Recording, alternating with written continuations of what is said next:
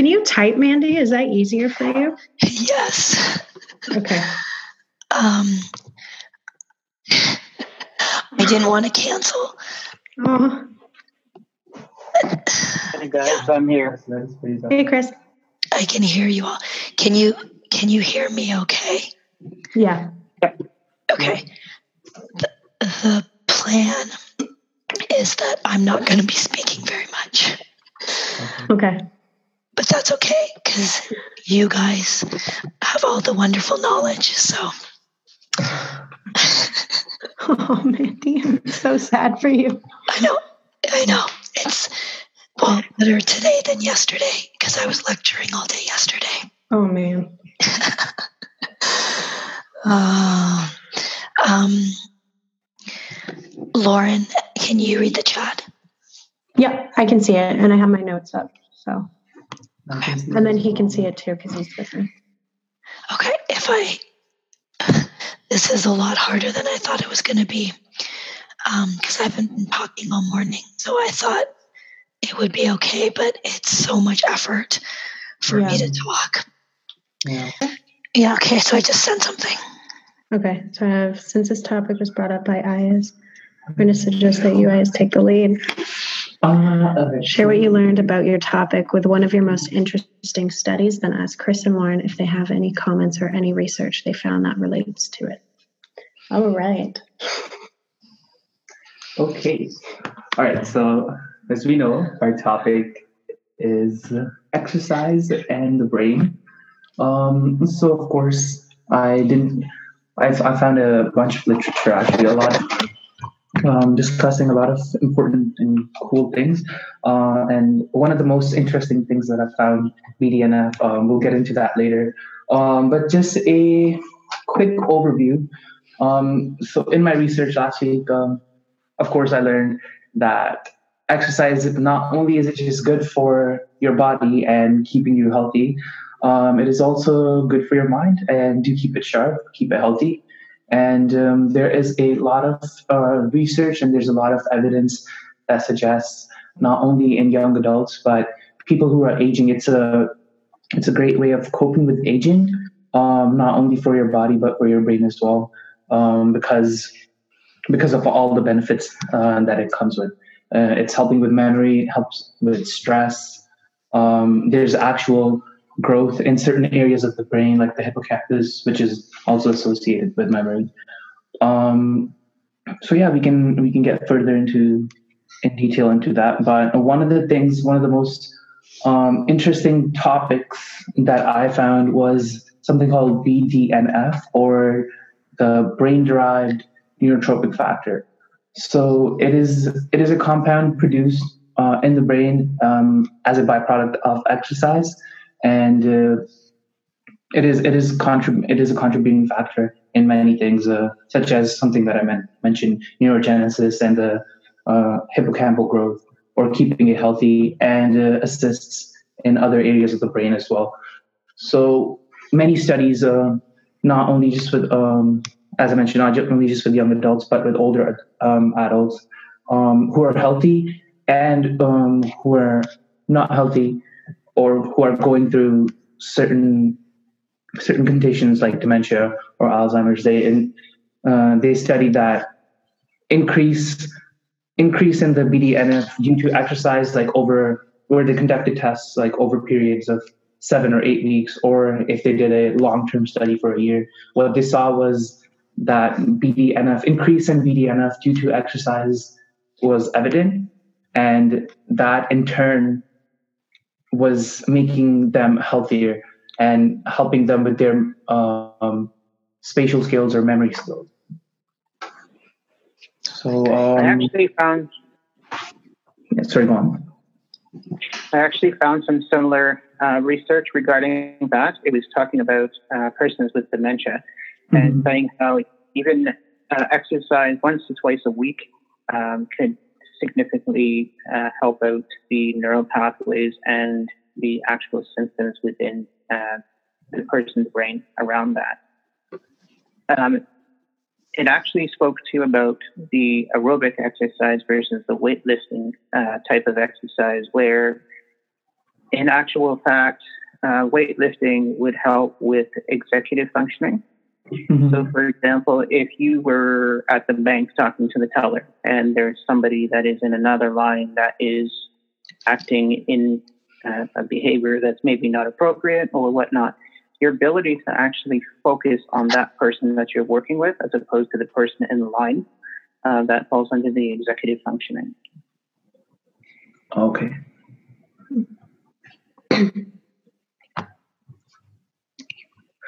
Okay, yeah, um, Chris, so that, that I'm pretty, like, I'm I'm pretty sure I did uh, see something about um, that as well, dementia specifically, but could you uh, tell me a little more uh, about this di- distinction, um, about how how there's a difference between the aerobic and, uh, like like you mentioned, strength training, like, is it is it that they're, they're working on different areas of the brain, or is it that one's producing more um B D N F, or could you shed like a little more light on that? What it talks a lot about is the neural pathways in mm-hmm. particular. Um, when you're doing particular types of exercise, there is neural pathways uh, that are actually created that allows uh, the electrical circuits to pass through. So even if there's something there that's blocked, uh, this executive mm-hmm. functioning will allow um, the neurons, say, to fire and whatnot. Uh, and it's really dependent on the specific type of exercise, again, the weightlifting versus the aerobic type of exercise. Right. Um, and I actually did say between the two of them, the aerobic exercise kind of has the spotlight. And the way they kind of put it was, although weightlifting doesn't quite have the floor like the, the aerobic type exercise does, it's definitely not sitting at home crying about it. In other words, There, there are benefits to both of them.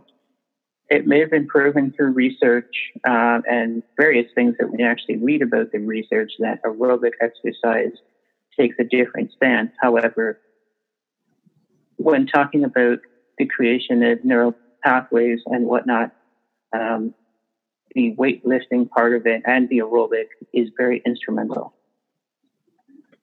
Okay, I see. Um... So there was other studies that I also looked at, um, which may, I'm not sure exactly why uh, the difference there is, but some of the some of the things that I looked at was uh, something to do with the blood flow uh, and how much how much blood flow is uh, your brain receiving, and depending on what type of exercise you're doing, I think um, there's a difference in that. So if you're doing strength training, yeah, um, there are times when you're going to be getting a um, heart faster. Your be- heart's going to be beating faster, sorry. Um, like if you're doing squats or something like that. But majority of the resistance training that you do is focused uh, more on your muscles rather than increasing your heart rate or maintaining your heart rate at a at a certain number. So I, I believe if you're doing the aerobic exercise, the, the reason might be why that we're getting more B D N F there is because um, that constant blood flow to to the brain, because if you're running or any aerobic exercise that you're doing, your heart's constantly pumping blood to all your all your organs, and of course it's making to the brain making its way to the brain as well. Um, what are your thoughts on that? Do you think um, that may be the reason, or do you think there's other reasons um, for that distinction? That's true. Also, I think the thing that we have to look at also is the neurotransmitters that are going through um, while we're actually exercising. So, for example, mm-hmm. you have dopamine, yeah, um, and you have the reward system. And so when you exercise, you're pushing your body kind of to the limit of its, you know, how it can move, its capacity, blood flow, and all that sort of thing. And the exercise seems to let off these neurotransmitters so that you actually feel that reward from doing it. You feel better. Um, I've read studies that says it helps you to study better, it helps you to sleep better, um, because of the type of aerobic mm-hmm. exercise you're doing, and you're you're pushing your body past, let's say, what it would normally be in a resting position. Okay. Um, so, Laura, what are your uh, what are your thoughts uh, about this? Um, so I found something really interesting about yeah. uh, the different types of exercises rather than weightlifting versus aerobics. I, there's um, a discussion about whether doing voluntary exercise versus being forced to exercise mm-hmm. has a different um, effect on the brain. So they haven't quite discovered exactly what the effect is, um, but they found that in rats that were forced to run on the treadmill, um, it might involve different levels of involvement in um, that affect the muscle work compared to voluntary exercises. So it said that specific mechanisms explaining adaptations associated with voluntary versus forced exercises is unknown. However, they believe that uh, the metabolic and neurochemical pathways related to skeletal muscles m- might be affected differently when you're being forced to work out versus when you're doing it voluntarily. Um, and it might affect different areas of the brain to different different degrees. So I thought that was kind of interesting. Rather than the type of exercise, it's more mm-hmm. so if you're being forced like by your trainer mm-hmm. versus you voluntarily going to the gym and doing it because you enjoy it. So in that case, is it that um, in both those situations, there is, well, of course, I'm, I'm sure there's some sort of a benefiting factor to mm-hmm. both of those yeah. um, physically, but when it comes to the brain, like, are you still getting the benefits of that exercise if you were to be forced into doing it? Or um, I no? think that what they believe might be affected the most is um, like what Chris said, endorphins are released to make you feel happier. Mm-hmm. Um, they believe that when you're doing it voluntarily, that perhaps more endorphins are released compared mm-hmm. to when you're being forced to exercise, because when you're doing it voluntarily, you would assume one enjoys doing it. Um, they're more excited to get engaged physically. So they believe that um, different neurotransmitters that make you feel happy might be released in a greater amount mm-hmm. versus when you're forced to do it. Yeah, I did. I did. Talk about, sorry, Chris, go on, please. Did, did they talk about strain at all? So, for example, what I mean by that is if someone's being forced to exercise, they don't really want to do it. They don't have the motivation. Mm-hmm. Did they talk at all about the possibility of more actual physical strain being put on the body because of the uh, lack of willingness or, or whatnot to, to actually do this exercise versus someone who enjoys it and is doing it because they're they're out there and it's an enjoyable activity? Um, that I didn't find, um, only because I guess they did it in, so it's more difficult to determine mm-hmm. whether they actually enjoy it. Um, yeah. Which would be, it would be easier to ask pe- like human participants if they mm-hmm. enjoy the activity versus rats. You can only infer mm-hmm. on the conditions that they may or may not. So that's still unknown. Um, I didn't find anything about, about that. I think that would definitely be interesting to see as well, because um, if you could study, for example, um, like a younger population, even if it was like middle school or high school kids, mm-hmm. if we could see, but I, the, the problem with that, would, I guess, would be to, how to go about creating a test like that. Yeah. Where you could get someone to force kids into doing exercise. But um, yeah, I would I would definitely be uh, interested interested in seeing the effects, like if they are under stress or if the exercise is causing them more stress mm-hmm. uh, than it is causing them benefit. What exactly are, like, what is that leading to in their brain? Is it, is it still contributing to that B D N F increase, or is it just being nullified because uh, the amount of stress that they're, they're under because yeah. of that? That would be interesting. Yeah. Some of that I wonder too if it could be monitored through uh, things like M R I, um, actually watching the strain of somebody while they're doing uh, particular exercises. Mm-hmm. Um, you know, like a functional M R I, or even something that's being uh, manipulated to be an exercise type thing. If you can watch what's actually happening in the brain to be able to tell, you know, if somebody's not really interested in it, excuse me, if the body is reacting differently, or even the way that chemicals are dispersed or whatnot uh, in a person who's interested versus somebody who, you know, is a bodybuilder, a personal trainer, somebody that really loves to be in that atmosphere. Right. Yeah. Um, I think there's definitely a lot of potential too um, for future studies now, because um, there's already um, very solid liter- literature that we have on exercise and its benefits in general on the human body. And now um, with advances in neuroscience itself, how we're able to study the brain and how we've made that connection now um, between exercise and its benefit, not just on the body and the brain. I think um, in coming years, even in a decade or two, we should be seeing a lot of um, progression. And there's, a, a, I'm hoping, a lot of research in these areas where we can, oh, something like you mentioned, you know, studying them while they're while they're exercising to see exactly mm-hmm. um, what's happening. Yeah, yeah. And the thing is, too, it'd be interesting to see, um, even from the studies that we found, yeah. if you look across the lifespan, what's happening, you know, what, how is it affecting somebody who's in their teens and their twenties, and then mm-hmm. how it's affecting somebody in their sixties and seventies and people that are experiencing things like dementia. Because yeah. it seems like most of the stuff that we read about, it talks about across the lifespan, but I personally, this is the first time I've actually seen it have an effect on something like dementia or Alzheimer's, and it, it all mm-hmm. looks in a positive direction. Yeah. Yeah, definitely. Because um, I think it's um, it's a tool um, at our disposal, like exercising, just like, because because um, in, in my research, I did listen to a few speakers as well who were who were uh, quite the experts in, in this field itself. And um, they talked about uh, B D N F. Once uh, the BD, d- discovery of B D N F, people were like, okay, well, if it's a compound, why can't uh, Big Pharma just produce it um, and then try to sell it? We would make a lot of money.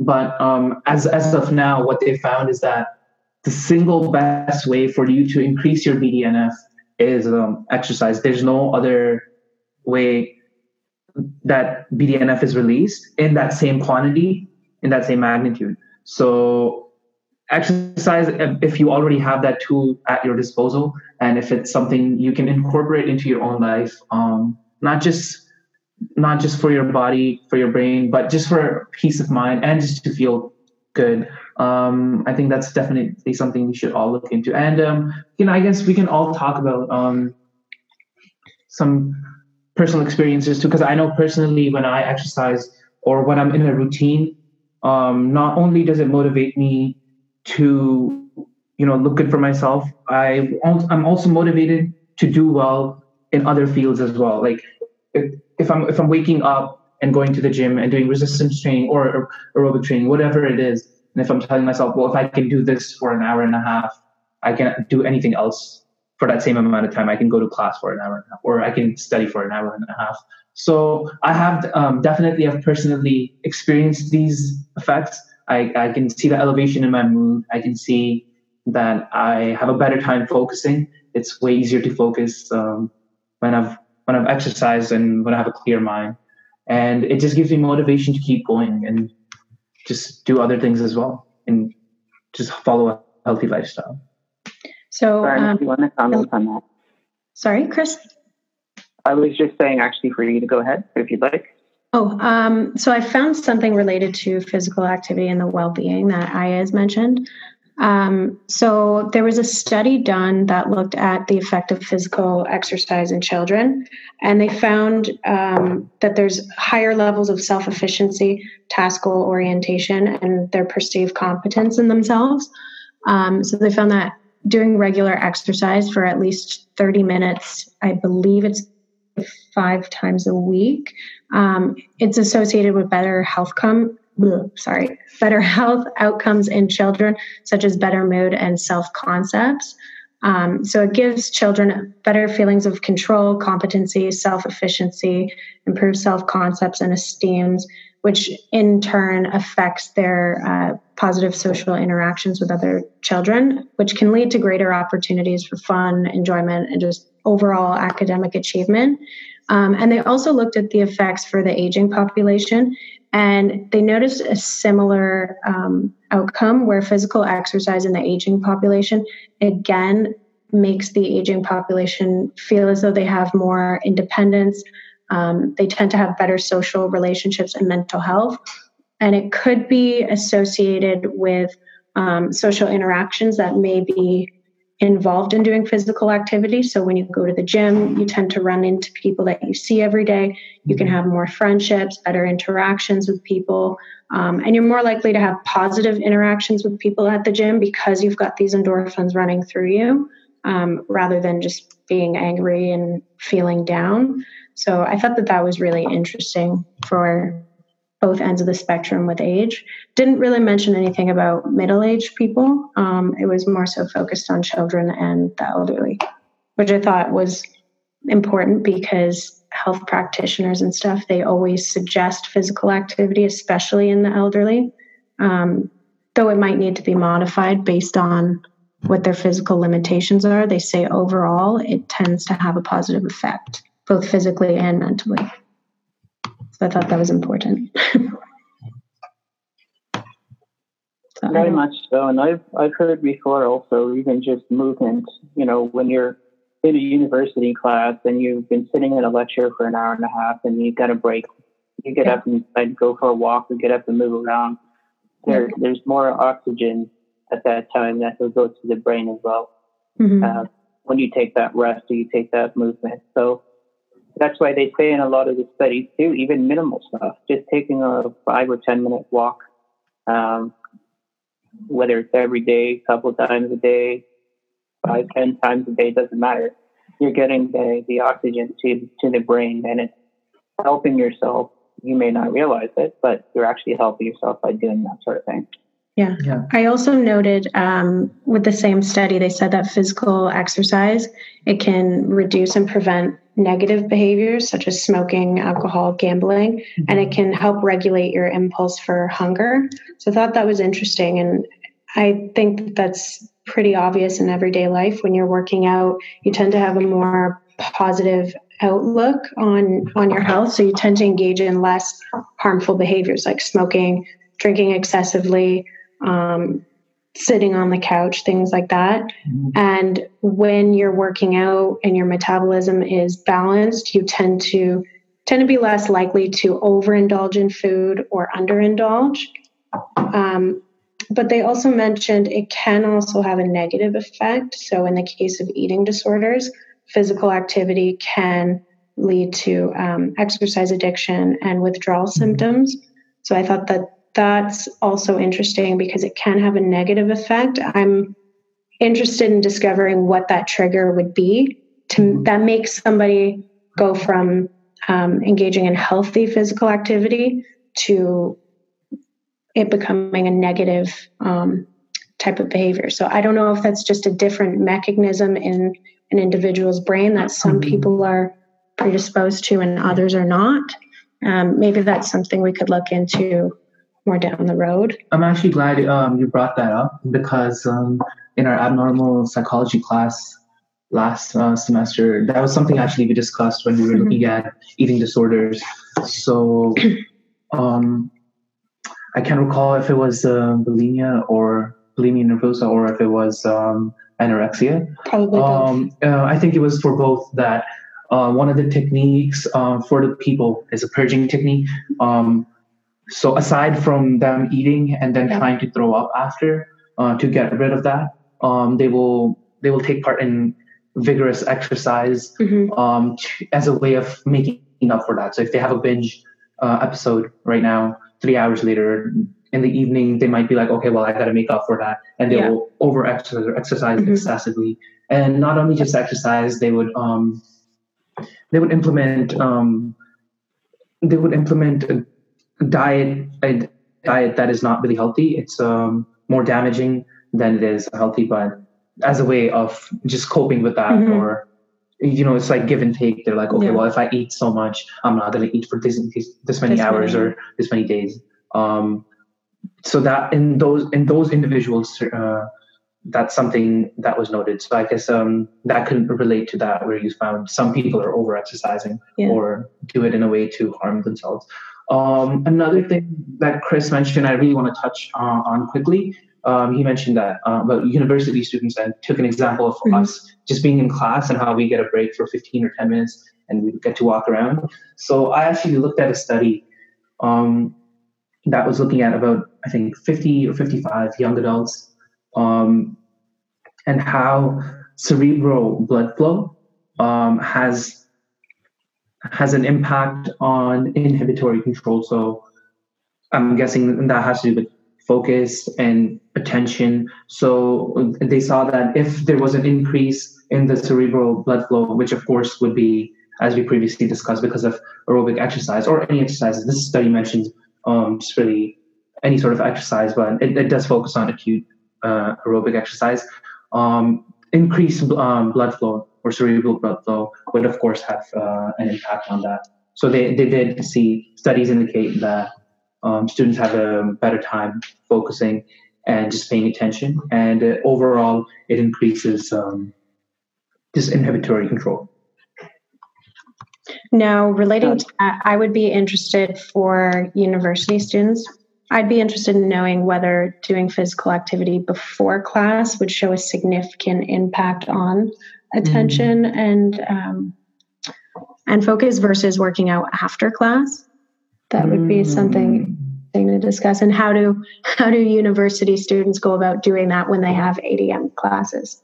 You know, what yeah. other things does that affect? Yeah. So does that that would I mean, for me, if I have an eight a.m. class, I live in Burlington, so mm-hmm. I'm up by five thirty, yeah. leaving around six, six thirty. If I were to do that, get to the gym earlier, work out, I'm interrupting my sleep mm-hmm. to work out. So though it might make me feel better, may give me increased attention and focus during class, would that affect my cycle later on because it's impacting my sleep?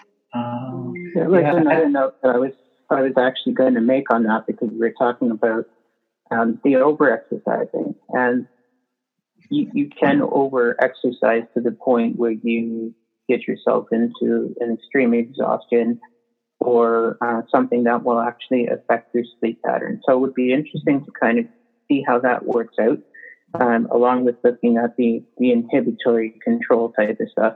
Are you better concentrated on your professor when the professor's teaching, or mm-hmm. are you concentrated more on your friend who's sitting over there playing on their iPhone or on Facebook or something like that, where they're supposed to be listening to the lecture?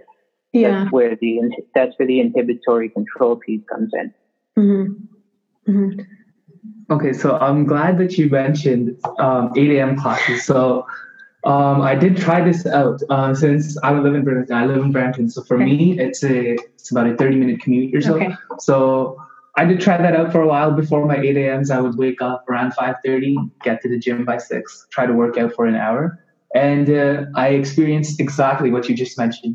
So even though when I was coming to class, um, I felt way more active and way more attentive. So I yeah. could pay attention better. I was focused more. But I think it started taking a toll um, on my actual sleep. Um, and that's... Um, Well, that's that's more like a pro- uh, problem for our demographic, I guess, because we're students. So, and it's it's not part. It's partly because we may have a hard time managing our schedules. Partly because some of us like to procrastinate. Uh, but yeah, definitely, uh, my sleep started suffering, and um, I know later later on in our, in our later episodes we are going to discuss uh, the importance of sleep and um, the importance of nutrition, both mm-hmm. um, alongside with exercise, to make you say your body and your mind better. Yeah. But yeah, I, def- I definitely uh, can attest to that. Yeah. That it started uh, affecting me in a more negative way. So I had to give up that time, early morning yeah. workouts. Um, so I can just, you know, get enough sleep so I can still focus in class. So you can function. And, yeah. So I can be functioning throughout the day, not just in one class. Yeah. Yeah.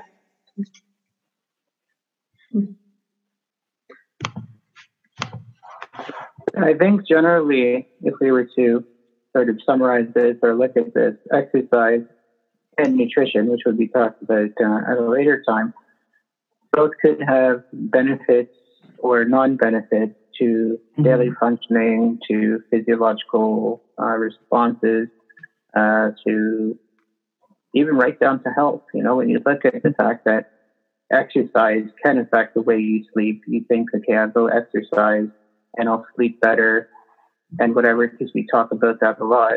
It also can impact your sleep in a negative way. Mm-hmm. It can impact your health in a negative way. Um, if you have other conditions that can tie in, it can impact, like we talked about, eating disorders and whatnot. can impact that in a negative way. So would you guys say that we're interpreting maybe the same way? It has to be an equal balance?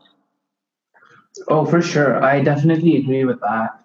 Um, because, and, and I'm glad uh, that you did touch up on points where, um, where you mentioned um, over-exercising or exercising too much. Because definitely um, at one end of the spectrum, people are not working out enough, and there's people who are working out a little too much. Like if you're going in um, seven days a week doing resistance training for two hours in the gym, um, that's a lot of strain, not only on your muscles, but also on your central nervous system. And um, it needs a break as well. Like uh, it needs time to, just like your body, it needs time. Repair. Uh, yeah, it needs time to repair, uh, recover. And uh, if you're obviously putting a little too much strain on it, then your recovery gets impacted. And when your recovery gets impacted, um, your other daily tasks get impacted. Your progression gets slower. Even if you're working out seven days a week and your body isn't able to recover from that, from the exertion that you're putting it under each week, um, then every time you're working out, you're initially not, well, you're not making that progress. Either you're staying at a plateau, or in the long term, you're harming yourself. So um, well, also, I agree with that. I've also read too that uh, over-exercising or over-exerting your muscles can also lead to other types of injuries too. So even if you're not necessarily specifically on the gym floor doing yeah. something and you get injured, you, you've overworked and not given your body the time to recover from that. So you could be prone to other injuries that you probably don't want to have. And that leads to many other types of things, including a restriction in your exercise, because yeah. now you've injured yourself. So you're not, not able to do what you're pushing to do. Your goal there anymore for you to work to, because you've been injured and it's restricted you. So related to that, I found um, another study that discussed the B D N F levels and depression. So it said that B D N F has antidepressant effects on its own. Um, and they noted that when exercise is terminated abruptly, like in the case where athletes hurt themselves and suddenly they're they're off um, for the season and they don't work out, they notice that these B D N F levels fall way below the normal level, mm-hmm. um, which might be the reason why some athletes experience extreme depression after they injure themselves. I thought that kind of related to what you just said, Chris. Mm-hmm. And, yep. and it, you... it makes sense. Chris, because if you're, constant, if you're constantly training all the time and you're constantly producing, you know, all the things that we've talked about, you know, the good feeling, the reward system, all that different kinds of stuff. Mm-hmm. You have to think, if you're doing three, four months of intense training, now your your competition has come and it goes. Now you're done. Yep. And your training goes down because now you're not going to compete till next year. So you're not producing those things anymore as much. Anyways, mm-hmm. you might not stop completely training to keep yourself fit, but you're not training at the type of intensity you've been training for the three months before the race, so to speak. Yeah, definitely. And I guess that can relate again, that can in turn cause um, negative behaviors like eating disorders and exercise addiction, or I guess not exercise addiction because they're not working out in this mm-hmm. case, but it could lead to other unhealthy behaviors when these levels fall as a, as a means to cope with the depression they might be experiencing. And I mean, athletes have a strong sense of identity in their sports. They're they're very much like, I am the football player, I am the dancer in my class. And when that is taken away from them and they experience depression because these levels are falling, um, that can lead to more harmful behavior. So I think that just further explains the need for that. There's a very delicate balance between working out enough and working out too much mm-hmm. and the effects that it has on us. Um, the point that you mentioned, how if it was, if there was an injury and it was um, interrupted, like mm-hmm. randomly, um, I think I would be interested to see not only in athletes, but um, just in the general population, for someone, let's say, who works out, you know, three to five days a week. Yeah. Because um, I can definitely relate to that. Um, I'll give you an example. Up until pretty much when the semester started, semester one started, fall. Uh, for fall twenty eighteen to about end of November, yeah. beginning of December, I was consistently working out, or I was trying to go at least four to five days uh, in the gym. And around that time, of course, just because um, of school, exams coming up, a lot of um, schoolwork, a lot of assignments, um, I kind of completely stopped working out yeah. uh, that time because I was really busy. So right f- follow, following that, I, I did feel like my mood was not um, the same. I wasn't feeling the same liveliness, or I wasn't just as energetic. Mm-hmm. Um, and I was feeling some sort of a lack of motivation yep. to just prepare. I'm not sure. I'm sure there's other factors to it too. It's just like uh, the winter blues, as they call it. And, uh, just, and being towards the end of the term, it gets hard. But I think um, I'd be interested in seeing a study, for example, that looks at, let's say, university students, um, who are in the kinesiology program or something like, or anyone who's really working out um, consistently.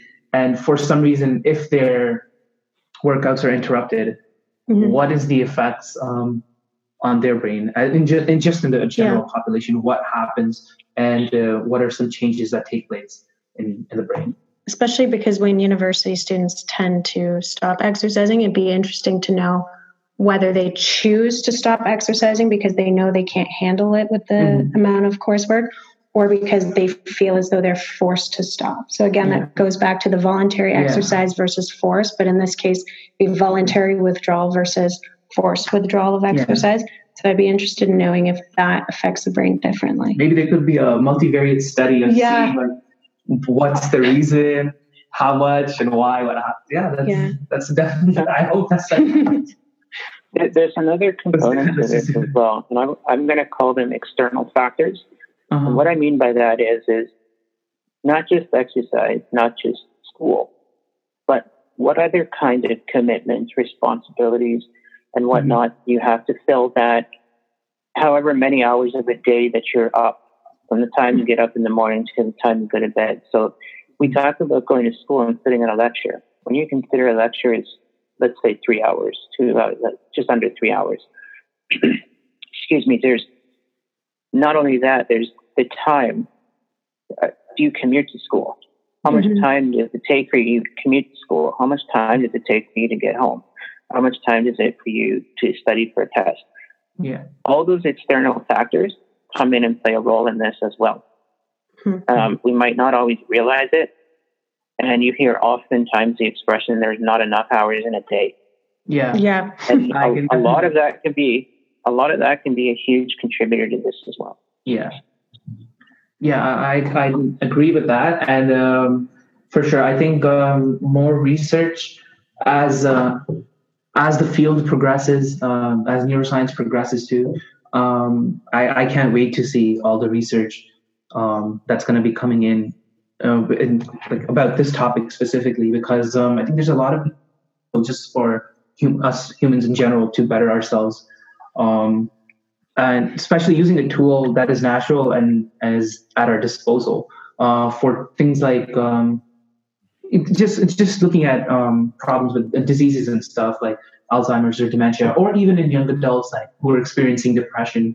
Because um, I'm sure that that is an epidemic in our mm-hmm. in our demographic. You know, a lot of students go through that. Um, so to see more research uh, with exercise and how it's uh, helping depression, or how it's changing certain behaviors, or how it's changing uh, mental framework. Um, yeah, I, I'm looking forward to. Mm-hmm. I'm looking forward to. I'm looking forward to all the progression that we make and all the research that comes in. But um, yeah, is there any other final thoughts that we would like to share, guys? Um, no, I think we covered a lot of it. Okay, um, yeah. I feel as though what I, I think found... we did too. And like you say, I really think that it'd be interesting to see where research goes as it goes forward, mm-hmm. and also the, the methodology that they use yeah. to conduct that research, mm-hmm. right? Because research findings are research findings, but the methods they use, the way it's conducted, even the situation can play a big part in what the research outcome actually in the end. Yeah. Mm-hmm. You know, if you do something on a, a day uh, and you have a person that's feeling really, really great that day, well, they can have a great turnout in the research. You go mm-hmm. see that person the next day and they're feeling, you know, down, or they're feeling depleted, uh, no, not energy, uh, not energized, sorry, uh, whatever the case. that can have a complete different outcome with the research results based on those factors alone. Mm-hmm. So it'd be very interesting, I think, to see and compare. And I, I think another factor to uh, take into consideration too is um, like genetics, whether your parents yeah. worked out a lot or not. Because a couple of my studies mentioned that they're suspecting that there might be some carryover effects, that um, if your parents worked out a lot and they exercised regularly, that that can cause them to have better overall health, which in turn can affect um, their children and their children's children. So I think that would be interesting to look at as well. I think um, that to a certain extent is genetic and, and environmental at that yeah. point as well, because if um, they're working out and if they're following a healthy lifestyle, I'm sure they're implementing that into the next generation as well. Yeah. And they continue to do do, on, do yeah. that, so on and so nature. forth. Yeah, so yeah. how much nature of it is nurture? Brain yeah. versus nurture, yeah, like our and, environments.